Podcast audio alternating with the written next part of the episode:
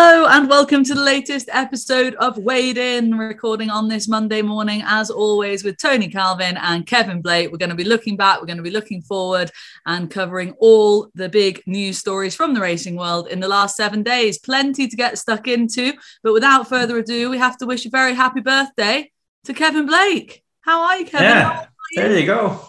I'm, I'm um, I believe I'm about 37 today. So there you go. 37. Thanks very much. But his hair's only two years old.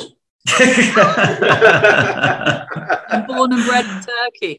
Uh, yeah, I think if uh, I think if there was uh, if there was a line spread on my age, I think I, I the, the, the, the, the sellers would uh, would be a clover. oh, that, I, would actually, I would have gone lower than 37, I must admit. Would you? Thank, thanks very much. Good goodness, not for me. But anyway, what about you, TC? How are you? Yeah, all good, yeah. yeah. Good, good. I'm not Okay. gonna, don't worry, I'm not going to guess your age, Vanessa. Thank you. Thank you very much, because that would be rude, TC, obviously. Um, Nothing worse that a man can do, guess a woman's age. Just don't do no, it. I know. If ever I ask somebody to guess my age, they always get it wrong and it's always in a negative sense. So that's that. Let's not go any further down that rabbit hole. Um, this is our first week of Footsteps to the Festival because, of course, from now until March, we will be building up to the Cheltenham Festival on this show using our little section called Footsteps in the Festival, where we'll be covering each of the day's racing and hopefully putting up some anti post bets in the process, pointing in the direction of some winners and at decent prices too. But before we get it stuck into Footsteps in the Festival, we need to do our review section from the weekend just gone.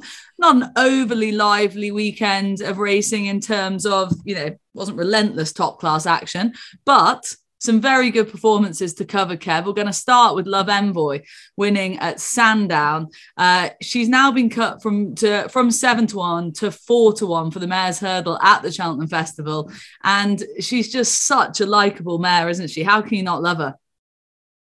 She was really good, Vanessa. Yeah, yeah, I was impressed by her. Um, more impressed by her than I have ever been, to be honest. Uh, like she should be going for the champion hurdle, really.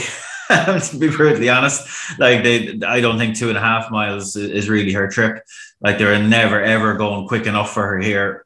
Um, over two and a half, she's ended up kind of pulling her way to the front there, a long way from home, and, and has just bolted up, jumped really well.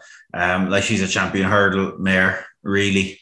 Um, now, would she be Constitution Hill? Probably not. But that's the race she should be in. If, if the other race didn't exist, there'd be no question where she'd be going. Uh, much like Marie's Rock. Um, you know, I, I, I think she, I think she's a very good mare. And um, if she were given the opportunity at a grade one level down to two miles, I suspect she'd acquit herself very well. But um, probably not going to do that because they have the the City Mares Hurdle. But there you go. Um, very impressed by her. Great weekend for for connections for for Noel Noel Fehily's Racing Club. Um, a, a rare double there, so we'll, we'll give them the plug. They certainly earned it. David Cross as well. And um, yeah, love Envoy. Very impressed by her, to be honest. Yeah. Uh, TC, do you concur with Kev's thoughts that this is a mare that should, in another world, if we didn't have these mares races, be going to the champion hurdle? No, she'll never prayer in it, will she? Um, Mm. Yeah, she'd probably have about 50, 66 to 1 chance, wouldn't she? If it's confirmed for the race. Uh, Well, this year's distorted, isn't it? But yeah, I mean, there's there's probably um, there's probably an opinion that she needs very deep ground, and she did get some of summarily stuffed by Brandy Love on ground that wasn't that deep. Uh, back Two and a half miles. What, sorry? Two and a half miles. Don't think you don't think it really suits her.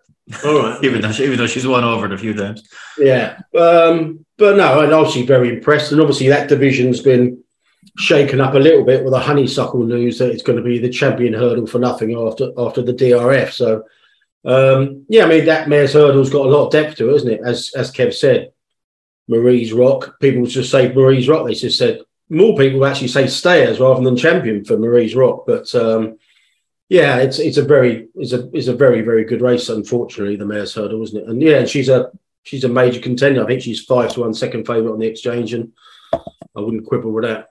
Okay. Yeah, well- for, for clarity, I've, I've just before the, the people get annoyed, I've no issue with the mares program. I just have an issue with a grade one at Cheltenham, where grade one winners can run can run in. Yeah, that wouldn't be for me. Never has been. Tahmuras, we're going to cover winning obviously the Tolworth, but we're going to cover that in our footsteps the festival section because that'll all be encompassing in the Supreme chat. So just pause with that for a second. That was obviously the second leg of the excellent double for the Noel Fehily Racing Club. Um, but let's move on to the Telmesomethinggirl, won her beginners second time of asking at Naas. She's unchanged for the Mares Chase at 14 to 1 and might be a more likely contender for the Mares Hurdle. Obviously, she won the Mares Novices Hurdle in 2021. This was a bit of a war of attrition at Naas, not exactly enjoyable viewing. Only two finishes from only four starters, Kevin, and scrappy jumping from all at times, including the winner. Yeah, I wasn't unimpressive around the jumping. You, you couldn't say she looks um, completely natural. Look, could have come with experience?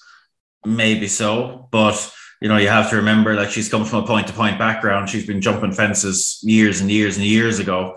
So if it's not quite happening for her now, you'd be a little bit concerned about her ability to jump well enough to show how good she is over fences up at a higher level. And in fairness, like we know she's very good. Like she she um was very good in the Mares novice that time. And you know, she's been a little bit hit and miss since, but um like like she's she's a talented mare and I just don't know when you have the option of you know when you have I suppose an easy way out and uh, and come back over hurdles to do something that you know she does quite well um that'll be an option her connections are confronted with. Um you know she's taken she's lost her novice status now but she look doesn't, doesn't really matter in the scheme of things.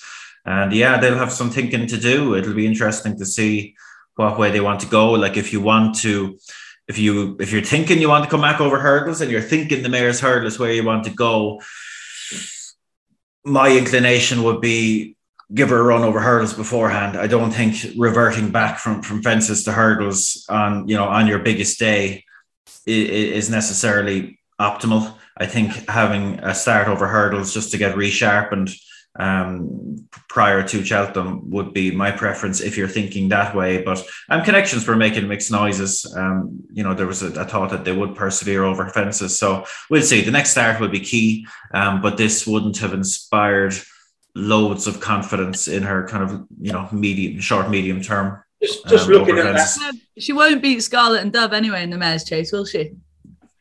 Well, she probably won't beat the others we've talked about in the mares hurdle leader, But you, you know, you can't be you can't be running away all your life, lads. Jesus. I think I think she's 16. Obviously, you can't have a bet at the moment because obviously you don't know where she's going to go. But Sportsbook is 16s for the for the mares hurdle, and even though it's got a lot of depth, obviously it's lost honeysuckle. Well, we think so anyway. Uh, yesterday, so. but yeah, I mean that. Thank God. I wouldn't be laying 16s myself. I mean, you go back and obviously she won the Mares Novice hurdle in ridiculously impressive fashion. I went back this morning and, and had a look at the way she was going when she was brought down in the Mares hurdle two out last year. I mean, she was still it's too early to tell, but she was still tanking along when she got uh, when she got taken down. So yeah, I mean, I'd be inclined to go back over hurdles with her. I wasn't I wasn't impressed by her. Um, in a, what was in a very small field and very deep ground, admittedly, uh, yesterday. Yeah, I'd, I'd, probably go back to the hurdles, even though it's like as we've already said, it's quite a deep race this year. Okay. And just just before we, we kick on, Vanessa, just in the interest of fairness and balance and everything else, we, we do plenty of digging at British National Hunt Racing there about competitiveness and field sizes and everything else. Um, geez, Ireland wouldn't have been setting you a light recently either. In fairness, um, go with, with a two runner grade two at Limerick over Christmas. You know, Naas wasn't super in the competitiveness terms. Um, like the exact same problems are there in Irish national racing that are there in British national racing. It's just the the cracks are plastered over a bit more in Ireland because there's so much horsepower there, and that the, the big trainers, you know, pretty much have to run their horses against each other. So it, it kind of it it, it it um it blurs the issues a little bit, but those issues are still very much there, and you know the same the same sort of pruning that we're always talking about with British national hunt racing wouldn't be amiss in, in Ireland either. Okay, like it. Fair and balanced arguments, as always, please, on this show. Um, let's move on to Footsteps of the Festival because obviously we've got Champ Kiely and the Lawlors um, at Naas to talk about, and the aforementioned Tahmuras winning the Tolworth as well. But let's combine it all into the Supreme because that's the race that we'll start with. Week one of Footsteps of the Festival, first race on the Tuesday at the Supreme. Facile Vega, 8 to 11 with the sports book, even money on the exchange. Next best, 11 to 2, Marine Nationale, Tamaras in there there at 10s from 33s after winning the Tolworth, rare edition at 12s, and high definition and the likes in there. Well, high definition is 20 to 1. Um, boys, let's incorporate those two horses that won the grade ones in the novice hurdling division now in this section. I'll start with UTC. How do you look at the supreme market as things stand right now? How are you tackling it when you look at it with such a short price favourite at the top? I've, I've just checked my exchange uh, position. I've, I've laid Facile Vega an average of 2.24, um, and he's currently uh, about 2.18. So it's pretty much the, I've laid it at the current market price, and I'm very happy with that. Um, you know, people might kind of like scoff and laugh at it, but the champion bumper form just hasn't really worked out particularly well. Um, albeit Authorised Speed, the fifth in that race, scoped badly, and in the Tolworth, we'll come to that that race in a moment. But yeah, it's just ridiculously short, isn't it? I mean, he's been given, he's gone from the front, he's won at two to nine and, and nine's on. Um, the biggest threat to him so far, Ashroe Diamond, wasn't put in the race last time. He beat 137 rated horse in Elate Tom, so you can't rate it that highly. To beat you four lengths off levels. Uh, I was actually quite impressed by the performance, but everything's you have to everything's in conjunction with the price, and you know the, the fixed fixed odds price is laughable. I think the five, uh, the six to five on the exchange is, is far too short as well. So yeah, it brings everything else into the mix. Obviously, we don't. Willie Mullins kind of like dictates wherever the likes of Impaire Et Passe will go. That's going for the Moscow Flyer, so that's coming back to two miles. That's a that's there. High definition. Um, yeah, that's that's a that's a you know that that's a factor. We won't see Marine Nationale, whose form ties in with Champ Kiely and and the like, um, an Irish point from from the weekend. So we're not going to see that one until the festival. No, the one I, I put up last week, and ridiculously, it's still 25s in the place. It's generally 16s, 14s, and 12s, but it's rare edition. It's um, even after that Tahmuras performance, I think Rare Edition brings the best time and form credentials to the stables, to the to the race from the UK. Uh, yeah, and still 20 to 1 plus on the exchange Rare Edition.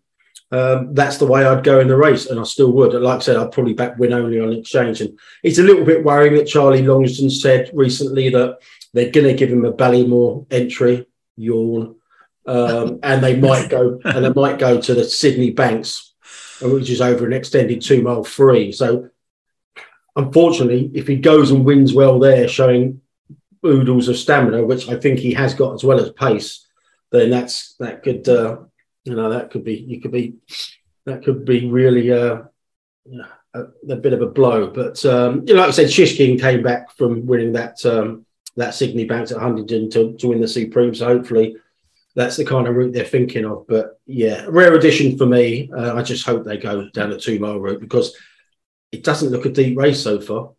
Okay. Yeah, but you know what your enemy is, TC. Like, and it's the same with the Supreme as it's going to be for the Arkle and others. Like, it's when you have these big, these big fancy favorites, and you have they, they have alternative options. Like a lot of a lot of fellas are just going to duck and dive you know the, the Ballymore just doesn't look deep and really and truly like I, I I'll never be convinced and I, I made I've made the mistake many times over the years and I keep saying at the beginning of every season don't keep making that mistake. Like I really don't think there's a very big functional difference between two miles and two and a half miles be it over hurdles or fences. Like I, I don't really think it's a big deal for for for high level horses.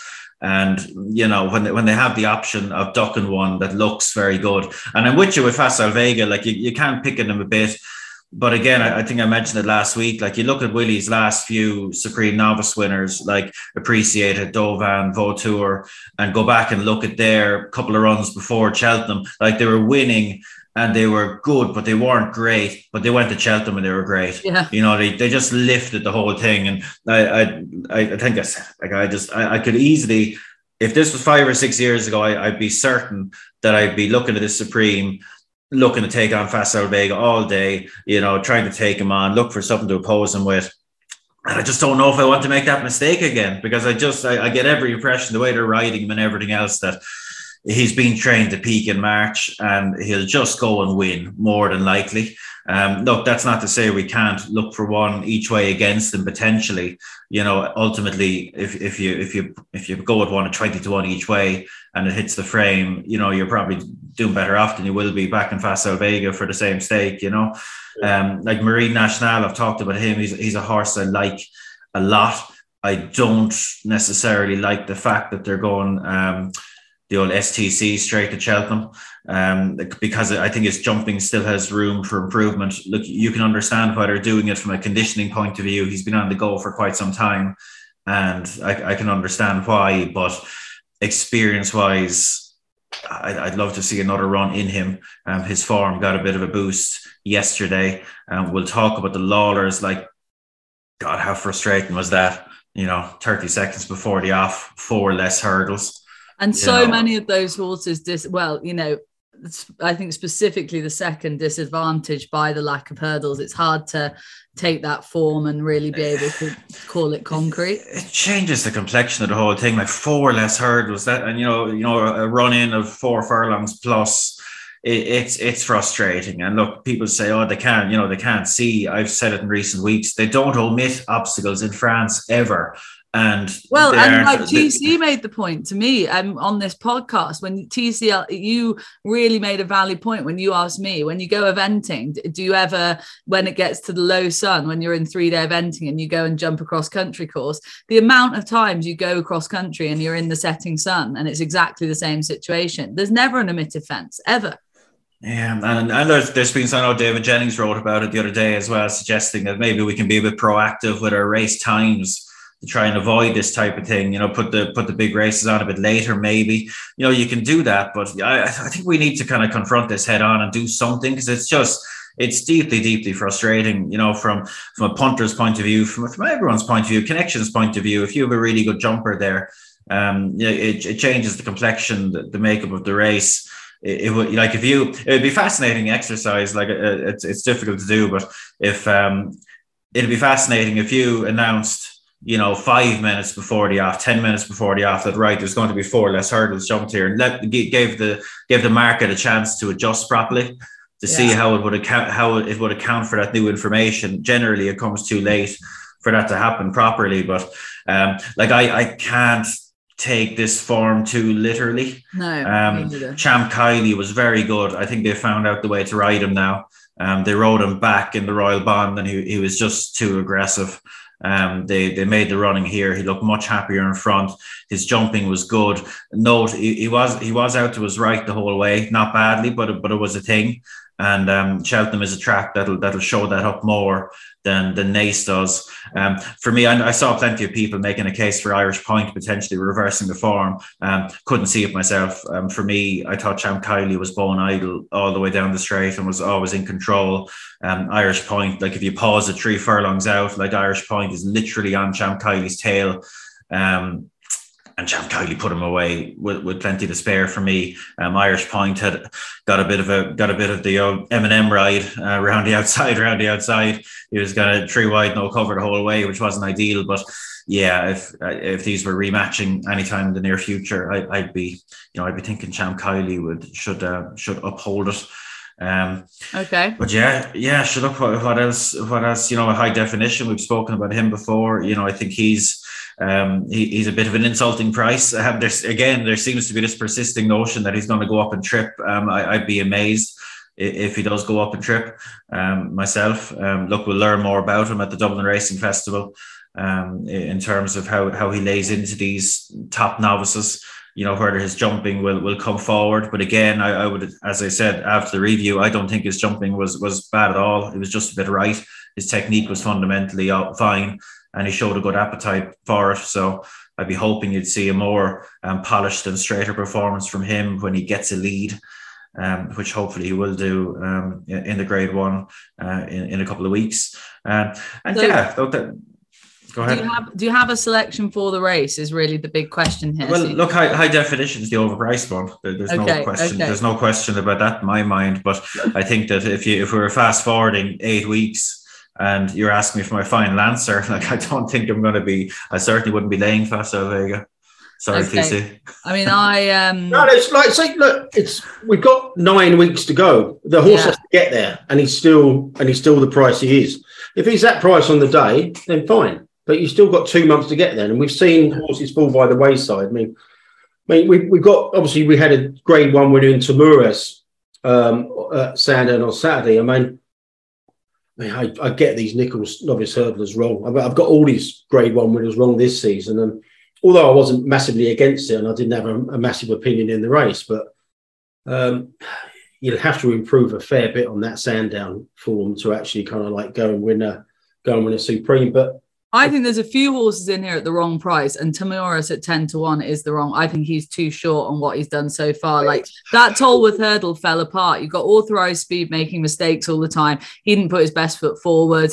Um, there was some scrappy jumping throughout. I just don't think. Oh, and of course, um, you know, the Henry Bromhead course, mm. Arctic Bresl, not not showing up at all. I mean, he wasn't at the races at all. And we got two good questions in regards to him from James and also Gary Kelly, both of them flagging up that the likes of A Plus Tard, Envoy Allen, and now Arctic Bresl have traveled to the UK for the Henry de Bromhead team and not run to expectations. Is that coincidence or is there some sort of problem? Should we be worried about the yard?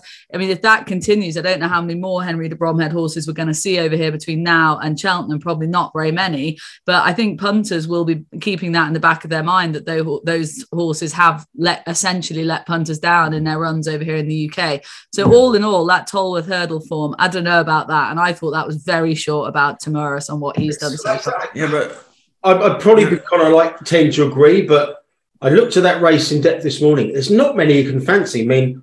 So I wouldn't, you know, he is unbeaten over hurdles and he is going forward and he is a grade one winner. But I think that does need improving on. But yeah, I, I, went through that race, and the only one I can think of is a horse that probably it, it, actually she would have started favourite for the Tolworth, uh, but for scoping badly during the week. And Luccia is, is quite interesting, but again, can you back that horse now? Because they were making supreme vibes before running in the Tolworth before she got taken out there.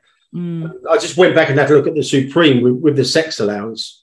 Um, you know, I have to go back to the likes of lighter, uh, like a butterfly and stuff for you know for a a, a filly or a mare to go and win the Supreme like that. I thought Luccia was quite interesting, but again, you can't really back it. I mean, there's not many in that race, so maybe I've got it wrong Let's... with saying uh, Vega at five to four, but let's move on. Let's move on. Some bigger price fancies from the boys there for the Supreme and some horses that we feel might be the wrong price at the moment. Anyway, um, let's move on, of course, to the Arkle second race on the Tuesday. And Jonbon, we've got another short price favourite in this. Jonbon, six to four at the head of the market. JP McManus, obviously, Nicky Henderson and co. Dysart Dynamo next best at seven to two. El Fabiolo at nine to two. Appreciate it 13 to two. He won at Naas at the weekend. Um, not sure what we made of that performance. Kev, you can take off with the Arkle chat and start with Appreciate It at Naas, please. Um, short, very short price. Did what he had to do, didn't he?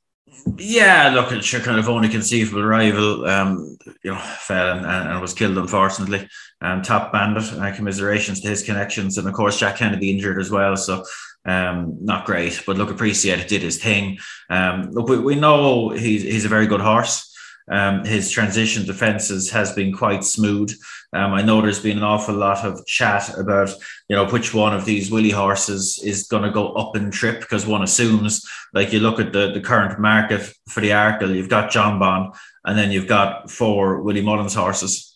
Um, and there's kind of a widespread assumption that at least one of these will go up and trip. And, you know, if I, I thought appreciated his, his style of jumping and what we know about his form you know, I, would be perfectly happy with him at two and a half miles if that's what they decided to do. Um, like he's he's always looked like one that would be fine um, over further. Geez, he, he won a bumper over two and a half miles back back in the day, you know. So again, like uh, any of these horses could probably do it, but I think he his style of jumping would be would be particularly well suited to it. He's he's he's measured and clever and um, I think he'd be well able to do the, to do that trip if, if asked. Um, but look, Jonbon again, he's going to be another one. It's going to be the real theme at Cheltenham this year. You know, I know it's nine weeks away, lots can happen, but I think there's just going to be a whole bunch of kind of lay or play horses. Mm-hmm. Um, we've already talked about one with, with Facile Vega. This fella is going to be another one, and um, like it's hard to throw a stone at him, really, isn't it? Like his jumping technique has has been very good. Like I'm, I'm looking at my notes here, like neat, efficient, clever, scopy you know, shade left places. That's the that's the only thing I can pick at pick at him with. He's been very, very good. And again, we know from his hurdle form that he, he's very, very talented, and there's every reason to believe that he's going to be, um, you know, a, a, bit better as a chaser, potentially a nice bit better. So look, he sets a high bar. Um, if you wanted one at a bigger price, you know, I wouldn't be giving up on Fil Dor. Um, obviously disappointing to get beaten by by Saint Ouat last time, having you know beaten him very well at Navan, but you know there was a viable reason. He made a horrendous mistake, three out, and then uh, I'd say if Jack Kennedy could have his time again, he he wouldn't have asked him for effort, kind of asked him to make up that ground again so quickly. I think he just probably burst him a little bit doing that and paid the price for it late on. Um, and I just can't get how impressive he was at, at Navan out of my mind. I know his weight for age is going to be reducing um, with each passing month, but um, I thought it was it was a big reaction from the, the market now to push him out to twenties, and I'd still have him on my mind. And I don't forget about Banbridge; um, he's going to be dropping in trip um, for at the Dublin Racing Festival, and one assumes he'll get better ground there than he did at Fairyhouse when the rain arrived and absolutely bogged him down. So don't be shocked if he puts himself back in the mix at Leopardstown, hopefully. Okay, A couple of bigger price horses, or maybe overlooked in the market anyway. From Kevin, what about UTC? Is is Jonbon beatable in the Arkle? Oh, for sure, beatable, but uh, he's around about seven to four on the exchange, and I wouldn't be laying him at that price. Um, I wouldn't say I was a non-believer going into Sandown, but I came out of there massively impressed by that performance. Right. You know, Boothill's given it a, you know, a, a, a frank of sorts the form, isn't he, by by winning at Kempton. Uh, I just thought the way he did it uh, at Sandown marked him out as by far the most likely winner at the Arkle at this stage. I mean, it's interesting. I mean, Willie's got El Fabiolo, Appreciate It, and Dysart Dynamo there. And if you go and have a look on Oddschecker, there's all the all the firms have got um, differences of opinion about how they sit in the in the hierarchy at Willie's, and the sports book are building against Appreciate It. Uh, their top price eleven to two by a mile. Uh, sports book, and they want to be with Dysart Dynamo, who they've got who's sixes elsewhere, but there's only seven to two with the sports book. I would probably, given the manner of his win, um, I'd probably be with Dysart Dynamo out of the out of the Willie's free. Um, I don't. I think. I don't think he'll he'll be stepping up in trip um, this one. Uh, so I think you might get a run for your money. Famous last words with Willie. But yeah, I'd probably be in the Dysart Dynamo camp of the Willie's free, uh, around about sixes on the exchange. But no, it's it's one of the races where I think I wouldn't be in a mad rush to uh, to oppose the favourite. And I thought 74 in exchange for Jonbon was very fair. Okay. so look, we better we, have, we better mention. Sorry, Vanessa, we better mention El Fabiolo because like ultimately he he he ran Jonbon to a neck on, on his you know you know relatively relatively inexperienced you know back at Aintree and, and like there was loads of stones thrown at his chasing debut um jumping wise but like watching the back like it, actually wasn't that bad at mm. all you know, I thought he was a bit back end high at times, and he, like he made clearly made a mistake at the second last. But like I didn't think it was that bad, and like on the clock, it was good for like bare form. It looks good, um, and again, like that's the thing about these novice chases. You, are dealing with more information, and we know he's a very good horse. We know he was right on top of Jonbon only, you know, whatever it was nine months ago, um, and you you wouldn't want to judge him too harshly based on that chasing debut. I think. Um. You know, would, would, would they have trip options with him? Maybe, but he's probably one of the lesser likely ones. I'd agree with TC. A Dysart Dynamo would be the least likely to go up and trip, I suspect. Um, but I wouldn't be forgetting about El Fabiolo either. And if um, you know, it, it was funny watching social watching the social media after that race. I saw the social media reaction before I saw the race, and um, everyone was taking the mick of his jumping. But when you actually go and look at it, I, I don't think his technique was, was that bad, bar a couple of little lapses in concentration. Yeah, that's a fair comment. And it's another example of just social media not always being the like be all and end all voice that people seem to think it is. Uh, Who would have thought? Who'd have thought? Exactly. Who'd have thought? Um, let's move on to the champion hurdle. Same rules apply. Another short price favorite. This time, the shortest price favorite in. Is it? Is this right in champion hurdle history? Is that what we're expecting him to go off on could, the day? He's well be. to eleven. Yeah. yeah. he's four to eleven at the moment. Uh, four that's Constitution Hill, of course. Four to one State Man next best. Honeysuckle. It's this or retirement according to connections. She is eight to one. Vauban eight to one. 33's bar and the without market looks like this. It's four to six State Man at the top of the market. Seven to two Honeysuckle without Constitution Hill. Same price Vauban, of course, and ten to one bar. So again, the I mean, I don't think anyone is try is wants or can foresee Constitution Hill being beaten. So I don't think the question is does he just win? Because I think he does. So in which case, what horses offer value behind him, Kevin Blake? Silence tricky one because it, it's it's it's a reasonably well formed market at this stage already, isn't it? Like like we talked about the Vauban State Man thing. Like a, a, lot of people seem to think that Vauban would, would have good prospects of reversing it with State Man in the future, and you can see the case. He's, he's you know he's a five year old. He's still learning. Shaped very well. Was clearly thought to be in need of the run at Leopardstown's Christmas meeting, but um, you know for me, State Man was was was well on top of him. Um, you know, we might get to see it again in the Irish Champion Hurdle come February before we get on to Cheltenham. But I think State Man probably holds the aces at the minute.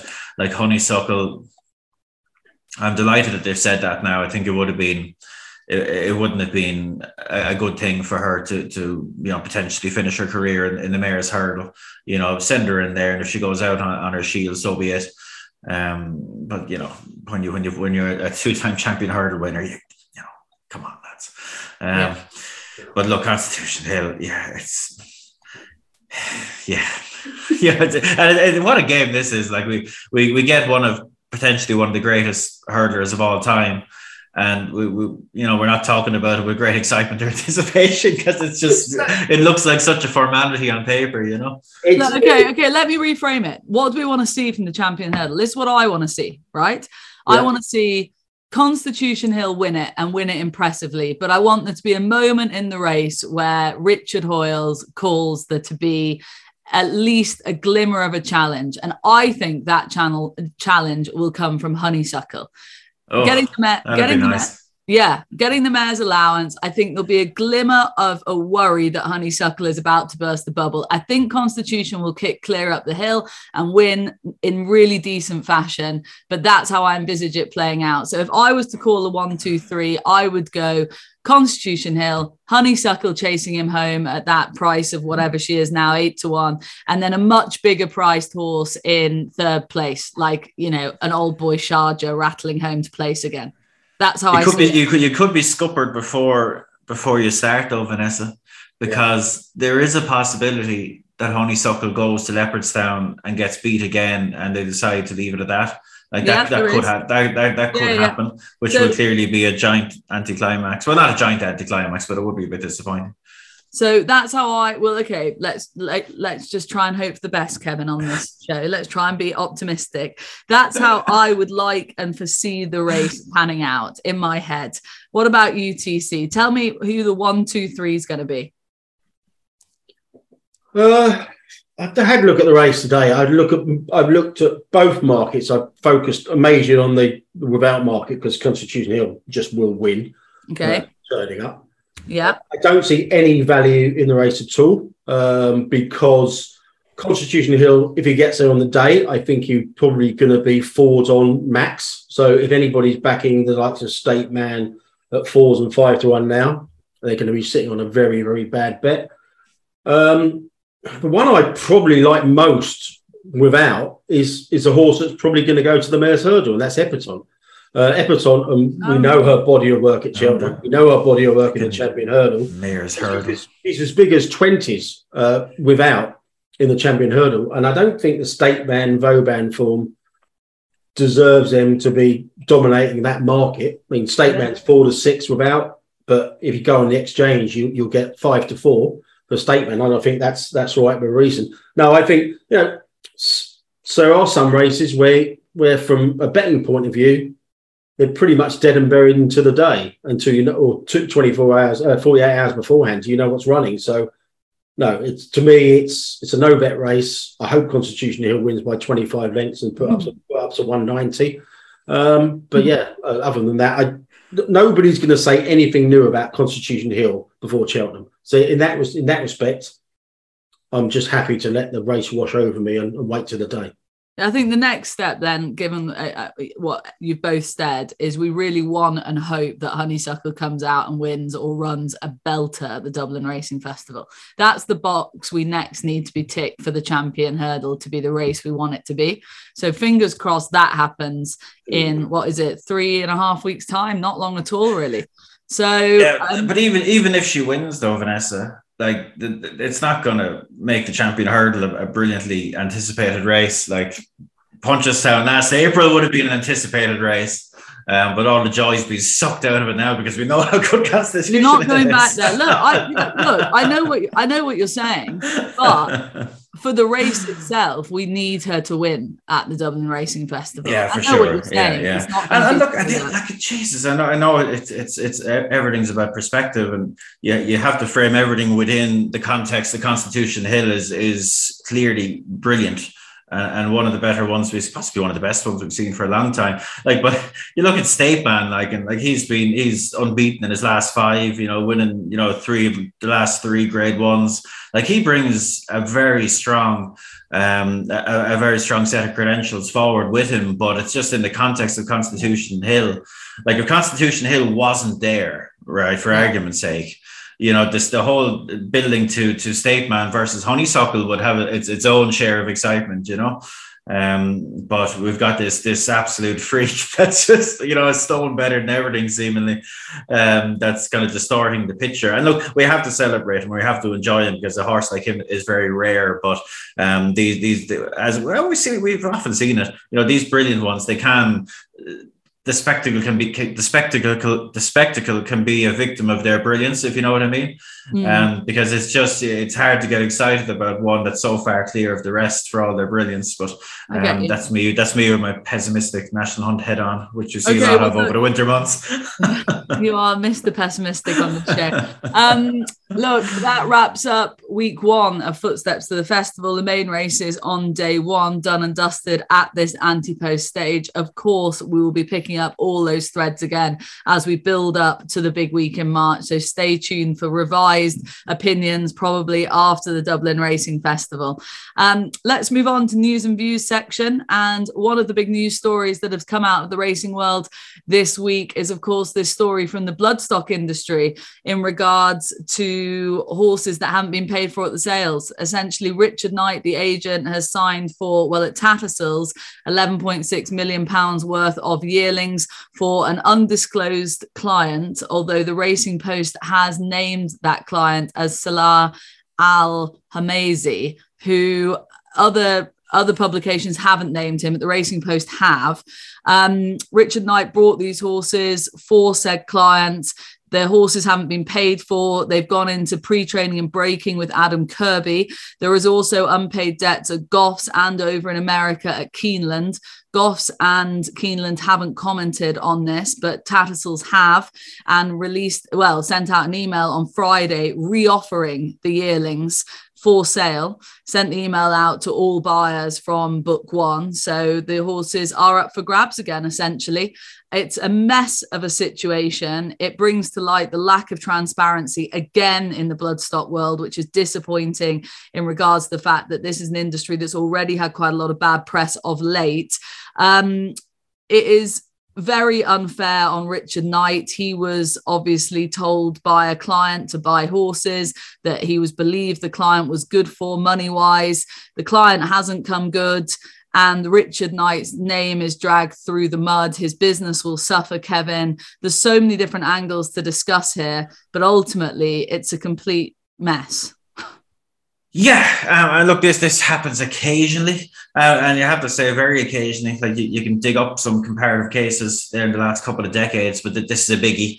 Um, this this is a big big one. Um, it's a little bit different in that when it's happened, um, over the years. That there was a case with Charlie Gordon-Watson going back kind of 15 years ago, where uh, a man that turned out to be a fraudster, um, you know, sent them forward to buy horses that didn't get paid for. Um, in most of these cases, they're people that are new into the game and you know talk and don't deliver. But in this case, this, is a man that like is is well established in the game. You know, he hadn't he'd been quiet for a few years, but he you know owned a Derby winner in partnership in Authorized, so he's well known. Um, his means are seemingly well established. Like, and look, it's not a case that anyone can walk into an auction and have someone bid on their behalf and buy twenty millions worth of horses. That just you know doesn't happen. There are checks and um, and guarantees and um, you know investigations done to ensure that people are in a position to pay. Um, and that he's gone in, bought these horses, uh, and when it came down to paying, the, the money wasn't there. Um, you know that that's down to his personal circumstances. From what I from what I understand, like he's desperately trying to pay and has been, but it's it's just there's obviously problems in in his cash flow, etc. Um, and it's a giant mess. It's it's tough, uh, extremely tough on Richard Knight. It's uh, it's extremely tough on the sales companies involved who, who are left holding this baby. Um, you know, yearlings that have already been broken in. Um, now, look, it's we're still in the first week of January. You know, we still don't. It, it, no, no, you know, it'll be highly unlikely that um, Adam Kirby and his team, you know, would, would have any sort of guidance of what these horses um, are in terms of ability. So, look, I'm sure they'll they'll get plenty of money back um, in terms of reselling them.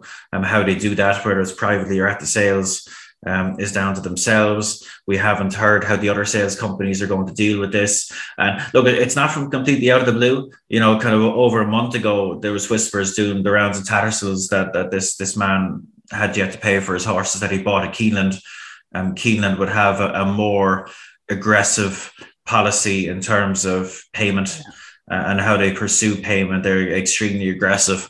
Like if I think they want payment within 15 days, and if you don't pay, it's one and a half percent compounding interest per month. Um, so they're extremely aggressive. Um, and look, it's it's a giant mess. It, it's it's a mess for the game. Um, poor Richard Knight's in an awful position. Uh, he'd gone in in good faith on a man with a track record in the sport uh, and he's been let down badly. Um, Tattersalls, in fairness, have, have and, and the other sales companies have paid out the vendors, you know, within 30 days, which is the policy. And, uh, and they've yeah, got to sorry, sort out this mess now. Confirm that for anyone who doesn't understand. You know, there's lots of listeners who don't have a handle yeah. on how sales houses work. So, because people will be wondering, well, if you haven't been paid for an item that you've sold, then surely the people who are selling it still own it. But that's not the way this works. No, like, like really, the sales company is almost act as a bank um, in, in how they function. In that, if I sell a horse at any of the major sales houses, I'm expecting payment within 30 days and that, that will arrive. And if I buy a horse at a major auction house, um, Keeneland's a little bit sharper, but um, you know, with, with regard to Tattersalls or Goffs, I'm expected to pay within 30 days. Um, like in terms of credit, you know, some some buyers can go into the sales companies and apply for credit over a longer period. Um, you know, some some buyers might might be held to a tighter line of credit, etc. But typically, it's kind of thirty days, thirty five days, um, and that's the way it works, and it functions perfectly fine in the vast majority of cases. Like some some people, I'm sure, will be listening to this and going, "Jesus, that's that's a heavy, heavy risk for the sales companies to take." Um, can you imagine, you know, bookmakers operate, operating on similar terms, you know, and in, in, in, terms of general customers, you know, it just wouldn't, it just wouldn't happen. But that's the way it works in bloodstock, and it rarely causes problems. But in this case, I'm afraid it has caused a giant 20 billion plus problem. Yeah. Well, we got, uh, well, Tony, you got sent some good questions on this. One from Savage Cliff, who makes the point that it's a bit of a tongue in cheek question, but he essentially makes the point that how is it fair that um, affordability checks have to be done on a punter having a £10 each way bet, yet a man can walk into a sales company and buy millions worth pounds worth of bloodstock and no affordability checks being done. It's not quite as Kevin's explained. That isn't actually the case, but you get where if you're looking in from the outside and you read this article, you must just be thinking along the lines of what Savage Cliff has been thinking. Mike Moore also sent us a question. He asked, um, given the sales story breaking yesterday and the fact that Adam Kirby is now breaking these horses in, how much of an unfair advantage does this give someone like Godolphin, who Adam has history with, as he will know which horse is any good and which is a waste of money? Well, as Kevin's touched upon, you know, these horses will literally have been broken in at the back end of last year, probably turned away for a little bit of a break or just kept ticking over in a very light, light way. So I think it's unfair to presume that Adam will have a real handle on anything being a superstar and anything not. But it is a worthwhile question. TC, yeah, and, look, and the thing, the other thing is Vanessa, like uh, like a problem could have emerged with a horse between sales oh, time and now with, with, with, you know easily yeah you know, yeah not, not an injury you know a, a, breathing issue potentially could have come up something mechanical could have gone wrong not like, Evan. I am sure that of the 17 yearlings Adam Kirby is breaking in at least one of them probably likely to be more there will have been a setback an issue arise some sort of health problem you know that will have happened so that is a factor yeah. too you've explained, you've explained the situation quite well but one question I've got. Yeah. Obviously, uh, there's a lot of winners. There's a lot of losers in this. You know, not least the kind of the you know the horses that were bid up. The the the uh, the, the, the person in question was the underbidder for. But at the end of the day, who is left holding the 20 million pound baby? Is it the sales company or is it Richard Knight? No, it's the it's the sales company. Right. Yeah. So nobody's so going to go after Richard Richard Knight for the twenty million, or or, no. the, or, or the or the person who uh, who let him down. No, look, the, you know when look, there's going to be legal teams involved here, and who knows which way it could go, but it, it would seem highly unlikely, and this is purely speculation that that Richard Knight would be pursued. Um, I think he he had there was an authority to act form signed that allowed Richard to work on behalf of the owner, um, and one would hope that that would protect him um, because like we like we have said a couple of times, like he, he's he's operating in good faith. You know, it's the ultimate nightmare. You know, for someone that's that's bidding on someone else's behalf that this happens. Uh, let Let's move on, guys, because um, the show is rattling on past, and uh, for all it's very interesting this topic, and there will be more to discuss over the coming weeks, I'm sure. In regards to this case, we do have other things to cover here, um, and we've got some good questions as well coming up. Uh, just a quick note on the drop in attendances. This was released um, over just just into the new year attendance figures on racecourses had dropped to a low essentially uh, in 2022 a few excuses have been made tc but i don't think anyone was particularly shocked by this news given whatever all the cliches cost of living uh, cost of a pint on a racecourse cost of a ticket to get in. This didn't shock anyone did it that attendances have dropped? No scott burton of the racing post came out with a curious one and blamed it on marriages not happening.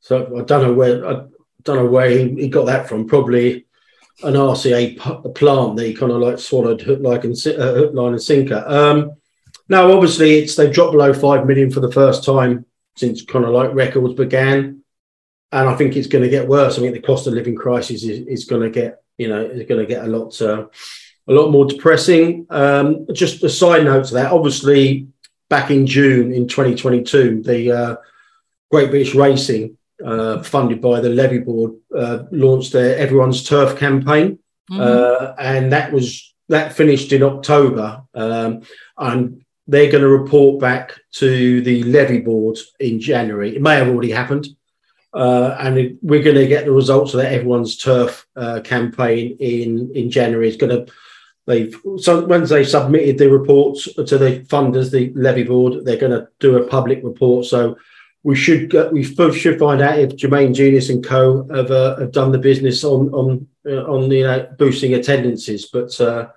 yeah, we, we should get some meat on the bones about that as well because well, that was obviously the decline in racecourse attendances was directly linked to them launching that campaign. Can't wait to see the results, TC. I'm sure you're waiting in eager anticipation for that. Um, what about the whip U turn of sorts? I think we're all a little bit bored of this, Kevin, but it's worth just touching upon very briefly.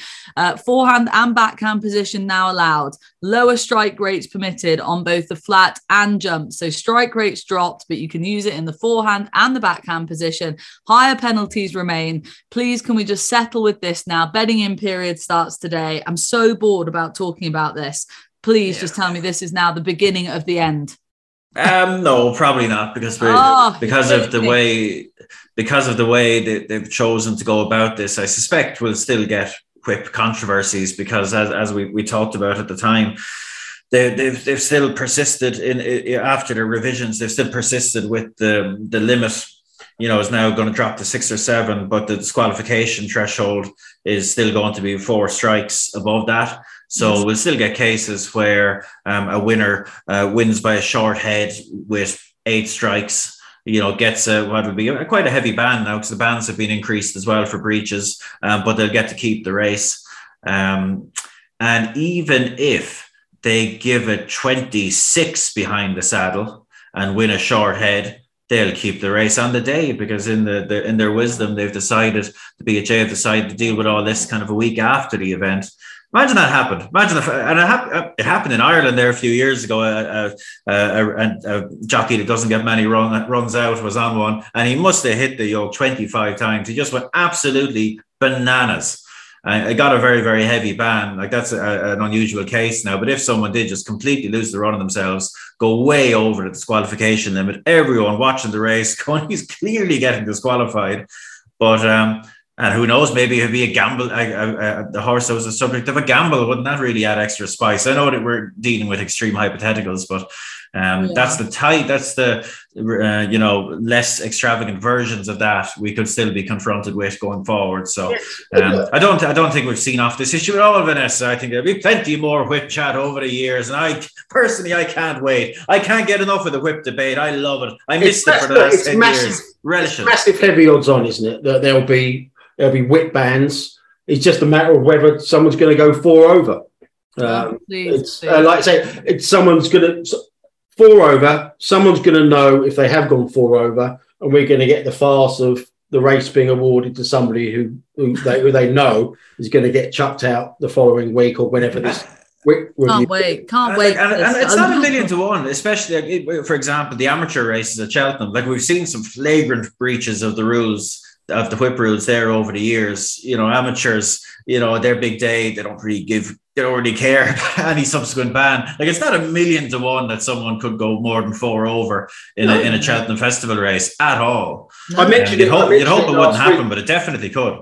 I mentioned it on the the, the uh, our group chat last week. I mean, I was speaking to somebody about. He was just saying he thinks it's a. He, he thinks it's an absolute certainty there's going to be whip bans. And he, he said he wouldn't be that surprised if someone did go four over because he said there's been some studies about um, in the in the heat of battle, in the heat of sporting uh, events, he said, you know, people do lose their memory. He said the, the muscle mass and you know the, the, just the the actual kind of like they just get taken over in the moment. Uh, yeah. They do lose count. You, you do lose kind of like it's senses, like you're just counting a essentially like that. I mean, like I say, I think everyone's going to be looking at Cheltenham and just thinking, please no. Please imagine, no. imagine, imagine no, Ed Chamberlain having to explain that post race to you know a million plus you know general racing fans on ITV that yeah this horse has won a short head fabulous race but we, we can all count he's clearly gone six over. He's going to be disqualified lads. But look if you backed him you get paid out. If you back the runner up you don't get paid. Bad luck. I imagine, you know, yeah. I also, imagine, I imagine all, I imagine all TV companies won't even go near there. They won't even, they won't even start counting for themselves.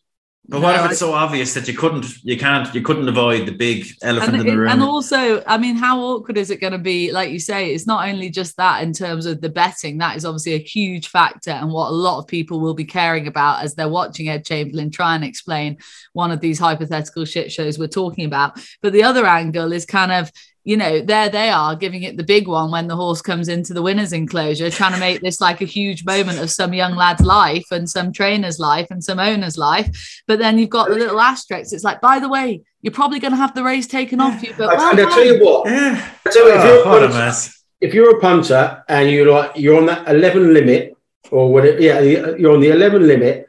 Every single punter who backed that horse, go into the line, say, "Go on, give it another one, give it another one." Every single punter. You just know that in such a case.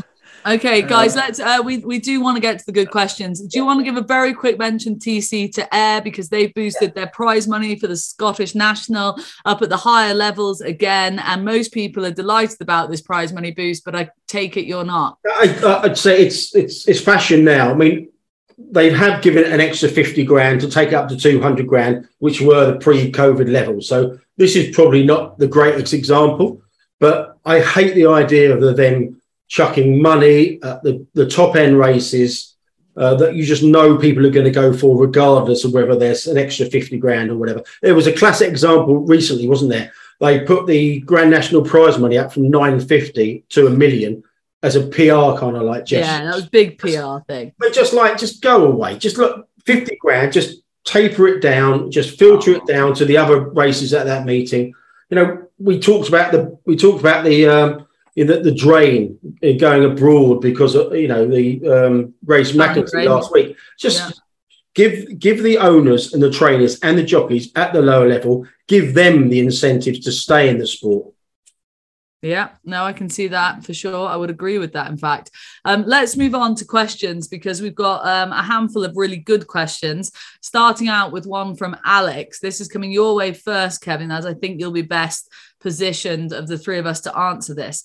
Um, Alex has asked Do any of the panel know when a horse would be introduced to the whip? Is it part of the training or something that comes with racing experience?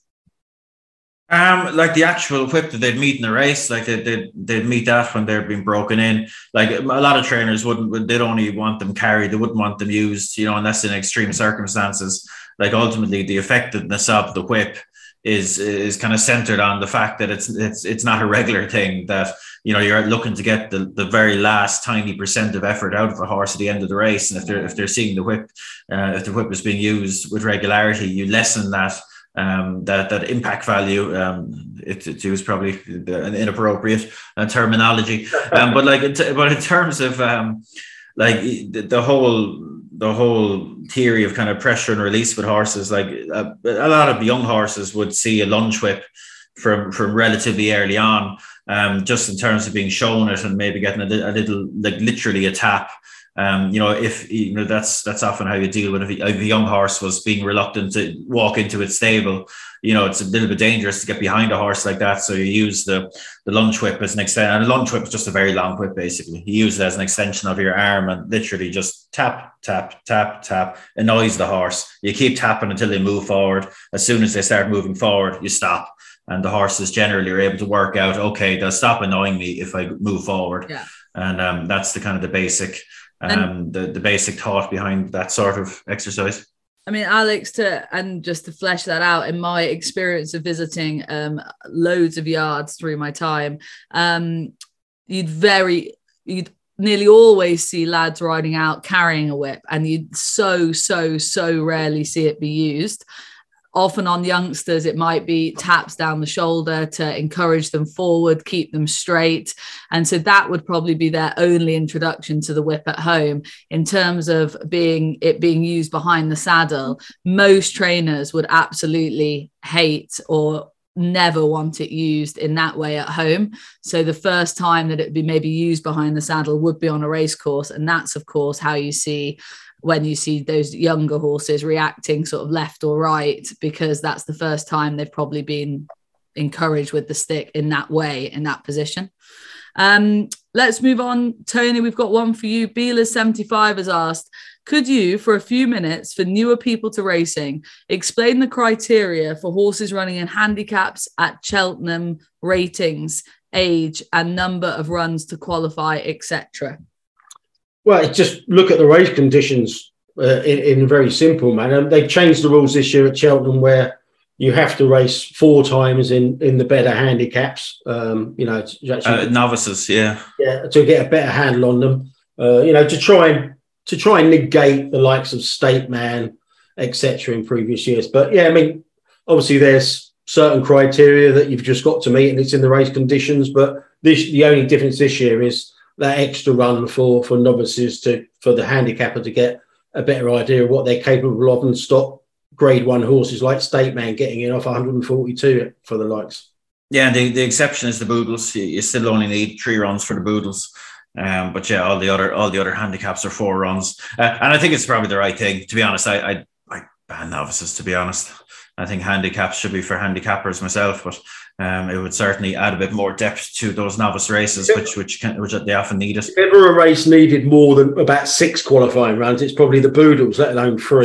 The prize haven't for that minimum. Well, well, um, I think in, in, seriousness, like I think the, those hand the big handicaps, the character of them will change a little bit because I think the year that's in it, it's going to be difficult for trainers to get four runs into the you know the, the state man type, um, you know, proper winter horse it's going to be difficult because a lot a lot of these horses didn't start off quite a bit later this season. So even with the most with the, the, greatest will, it could be a struggle for those trainers to get four into them prior to Cheltenham. So well, I'm not anticipating a lot of novices and handicaps this year. And this question then rolls on to our next question, TC, which is from Simon Curry, who yeah. asks Is the Irish handicapper in Rich Ricci's pocket?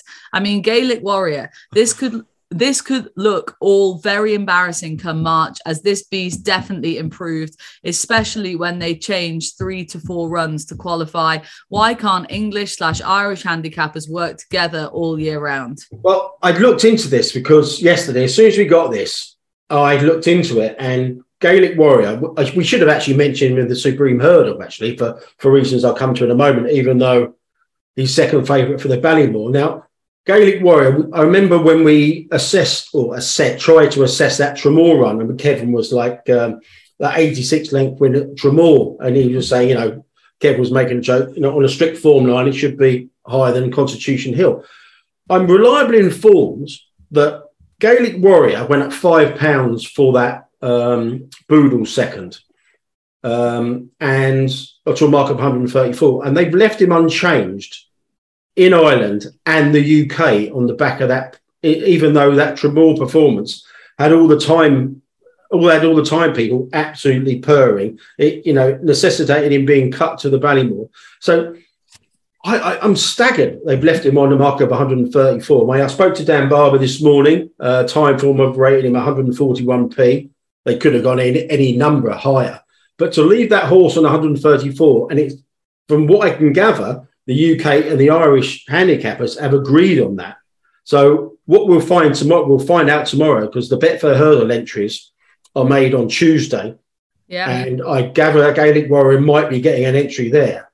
And if he's off a mark of 134, then I think I think you are probably looking at the two to four. yeah, honestly, if that is if, honestly, if he's 134 over there and over here, and they've had, oh, I'd, say, I'd say there's no question. He is Tony. Yeah, yeah, over yeah, there, over, no, over here as well. Apparently, the UK handicapper agrees. They've totally ignored the Tramore run, and like some of the time analysts, uh, I think the likes of Simon Rowlands and Graeme North, etc., that I've read, were absolutely raving about the uh, and Andy Holding, I think, as well. I, they're absolutely raving about that time performance at Tramore, even though it was 12s on, 86 length, beat nothing, non tries, yeah. etc. Amazing. I, I, think you are looking at a 2 1 favourite for the Betfair hurdle come Tuesday afternoon if, it, if it's entered. Okay, one last question before we wrap up because we're already over the hour marker and people have to get on with their day. But Daniel Scott has asked Do any of you change your mind or reevaluate regarding tips and selections based on what one of the others on the podcast says, e.g., a pace angle or headgear stat you hadn't considered? Or are you too headstrong slash confident in your ability to trust your assessment? Jesus Daniel, I listened to all three of those boys on Racing Any Better and I flip flop between all their selections because they all make compelling cases and then, yeah, go around in circles half the time. But I don't think you guys, I don't ever get the impression you guys would change your selection given, well, answer it. Kevin, you go first. No, no. To be honest, like to be honest, like I don't really read or kind of listen to um, any other race and preview content really. So I kind of like to come at it so you know fresh. Um, and yeah, sure. Look, if you can't kind of back your own opinion at this stage, you probably shouldn't be. You probably shouldn't be doing will do. that sort of gig. After listening to Dan's selections, I always put an in-running lay in at 103 on on his horse. that, that man can get anything. He's not even here to defend himself. No, that was a joke. I was just saying. He does have, especially last year, he had some terrible bad beats, didn't he? He did. He did. He did. In fairness, um, J. Ross Bet has asked, uh, TC, you can have this one. Like to hear your comments on Paul Mulrennan's ride on Kraken Power last week. Yeah, I mean, it looked absolutely horrendous. I've been trying to get the head on um, to, to actually get because you can't really you can't really kind of like have a balanced view of it unless you've got the head on. Uh, it's it, it, was a typical Paul Mulrennan ride at Newcastle. I had went back and had a look at the horse. The horse is one from thirty-one, and it's had any number of rides from Mulrennan at Newcastle, very similar to that. Um, if he didn't get the gaps, then he could. There's not much he could do about it. But it's the exaggerated nature of it that made it look very, very bad. But what and the stewards did have him in, and explanations were noted. But what I would say is uh, trying to be kind of like uh, positive about this, and, and when the stewards have these people in, and and to say, oh, deny the run, etc., etc., you can't really tell from the camera angles we get uh, on the on the video replays what the what the stewards should do. They should embed into their stewards report a head-on camera angle in, in, in, situations like this. So whereby said, oh, consistently denied a run, and people, people punters will say, oh yeah, yeah, of course he was. But if they actually embed the head-on video yeah. angle into that stewards report, punters you can go on the BHA site, click on that link, and say, yeah, you're right. Actually, Mulrennan didn't get anywhere to go. We'll give him a pass here. Just, yeah. I'm, I'm nearly certain I've seen him do that before. I'm nearly certain that I've seen something that I've seen something from the BHA like that before, uh, which I agree is is very you know that, that's transparency. That's doing the job properly. Yeah, you, you, you have to be all in favour of that. Kill all the oh non because I've never known a reaction and as even on Twitter to a ride like that. It was a it was a wash with with people just saying you know string him up etc. But you'd like yeah. BHA have to do put the head on into the stewards report. Job done yeah, the head on, like the amount of times I'm on course, I get the standard replay, I get the slow mo replay. I'm talking about the race, uh, the race finish on Sky, and then literally the head on comes about, and it gives you a whole nother breadth of stuff to talk about because you see so, such different um, movements in the in the closing stages. And if if you're not somebody who can see that, then you will miss stuff in a finish that could then obviously be reported in a stewards inquiry. So that would be bloody useful for everyone. And yeah, transparency is key, as we always bang on about. Uh, one to sign off the show with Robert Hain has asked over the festive period. I saw a trailer for a Cheltenham preview podcast in which the host described contributors Barry Geraghty and Tony Keenan as the best in the business. How, therefore, would the host of Weighed In podcast describe its contributors? Probably the second best in the business, Robert. Uh. I, I joke, I joke, I joke. The best in the business. Look, I get to work with some excellent people with differing views on a variety of platforms. Okay. And if they pay you money, you're calling the best in the business. hey, people in glass houses, Kevin Blake, you're not allowed to make those sort of points, all right? yeah, I, I, apparently you, you, you, call me overweight and overpaid. That, that's what I hear. yeah, I mean, if, if you watch the show, that's I'm definitely not underappreciated anyway. if you watch the show, TC, I will not name the show, but if you watch watch the show, then yeah, you'd see that sort of uh, by your way. I, I, only, I only watch it to see how Tony Tony Keenan's hair buds are coming along. Oh, stop! Stop! He's obsessed. People are always obsessed. I want some. Yeah. I, was, I was hoping for some for Christmas. None People are always obsessed with the things they don't have. Poor Tony Calvin. Right, that wraps up the show, guys. That was week one of Footsteps to the Festival. Week two, next week, we'll be looking at day two of the festival, I am sure. But for now, thank you very much for listening and watching. As always, do get in touch with the show and have a very good week.